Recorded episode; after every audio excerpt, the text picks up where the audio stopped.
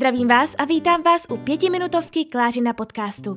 Dnešním tématem je, co číst, když nemáte co číst. Tak já si myslím, že tohle období máme čas od času možná každý z nás, eh, že se koukáme doma na knihovnu, máme v ní spoustu nepřečtených knížek, ale tak nějak na ně stále ještě nepřišel čas. A proto bych vám v této pětiminutovce hrozně ráda doporučila pár autorek, u kterých si myslím, že vás budou bavit pokaždé, že jejich knížky jsou trefou do černého a že když si přečtete jednu knížku od dané autorky, tak budete pak chtít číst další a najednou budete mít co číst. Jako první autorku zde musím uvést svou milovanou autorku, a to Delphine de Vigan. Jedná se tedy o francouzskou autorku, jejíž knihy se překládají do mnoha světových jazyků a i u nás je nesmírně populární. Vychází v České republice u Odeonu a tématem jejich knížek jsou většinou nějaké rodinné problémy, rodinné vztahy nebo třeba nějaké sociální problémy. Pokud bych vám měla doporučit knížky, které si myslím, že jsou od ní nejlepší, přestože tady to byla velmi těžká volba, tak první je podle skutečného příběhu příběhu, které je o krádeži identity, je to velmi napínavé. Dále Děti nade vše, které je o problematice vystupování dětí na sociálních sítích skrze jejich rodiče. A třetí Noc nic nezadrží, což je z poloviny autobiografická knížka. Další autorkou, kterou bych tady velmi ráda zmínila a která je velmi populární i u nás, tak je americká bestsellerová autorka Colleen Hooverová. Vydává nejčastěji knížky žánru New Adult. Příběhy se zabývají problematikou sexuality, opouštění domova, rozkolem mezi studiem, kariérou a tak dále, ale vydává samozřejmě i Young Adult nebo romanci nebo psychologický thriller. Má poměrně široký záběrek, vidíte.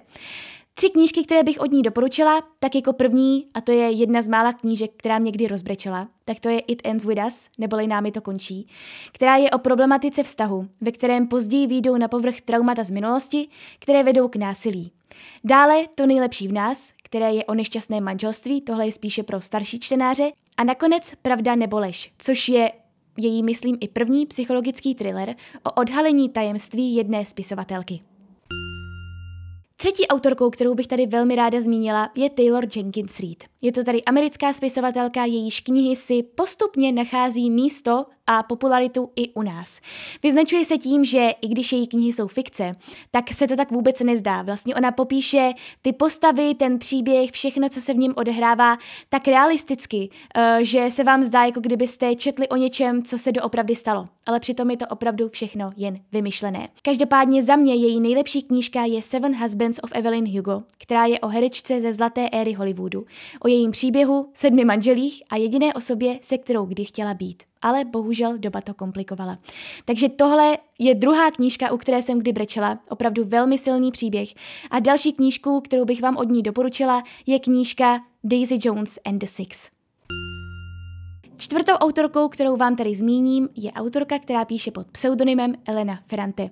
Jedná se tedy o italskou spisovatelku a nejznámější je díky tetralogii Geniální přítelkyně, která je o Neapoli a o toxickém přátelství dvou dívek, Eleny a Lily, které si navzájem nepřinášejí vlastně nic dobrého, ale přesto jedna bez druhé nemůžou existovat. Tuhle tetralogii jsem zhltla najednou a opravdu vám ji moc doporučuji, přestože začátek se může zdát trošku složitější, trošku krušný, možná vás to zpočátku nebude tolik bavit, ale věřte mi, že poté se do toho dostanete a bude vás zajímat, co se děje všem osobám, které jsou popsány v tomto příběhu o Neapoli. A další knížka, kterou bych vám od ní doporučila, je tedy standalone, to znamená, není součástí žádné série, a to Prolhaný život dospělých. A to je o tom, jak nás rodiče učí nelhat a přitom dospělí jsou ti, kdo lžou nejvíc. No a tuto pětiminutovku ukončím českou autorkou, a to Alenou Mornsteinovou, která je velmi populární českou spisovatelkou. Jsem si jistá, že uh, ji všichni alespoň znáte, nebo jste o ní alespoň něco trošku slyšeli. Píše nesmírně zajímavé knihy zasazené do historie, kde ale hlavní roli nehraje vyložení ta historie, přestože je tam velmi důležitá, ale spíše osudy jednotlivých obyčejných lidí, kteří tu historii prožívají. Za mě je nejlepší knížka Tiché roky. Není to Hana, která byla která je stále asi její nejpopulárnější knihou. Každopádně Tiché roky u mě zvítězily, protože tam nejde vyloženě o to velké historické téma, ale opravdu spíše o intimní rodinné drama. Dále samozřejmě doporučuji i Hanu, která je, jak říkám, od ní nejpopulárnější. Je to příběh o jedné tragické náhodě a o odkrývání dlouho skrytých chrámů na duši. A nakonec Listopad, což je její nejnovější knížka, a to se zabývá tím, co by se stalo, kdyby v roce 1989 nepadl komunismus. To znamená první její vyloženě fikční knížka. A to byly tedy moje tipy na autorky, u nich si myslím, že když si přečtete jednu knížku, tak budete chtít číst další. A zároveň, pokud zrovna nemáte co číst, tak si myslím, že knížky těchto autorek vás vždy nějakým způsobem zabaví, zaujmou a myslím si, že ani jedna z nich vám nepřinese žádné zklamání.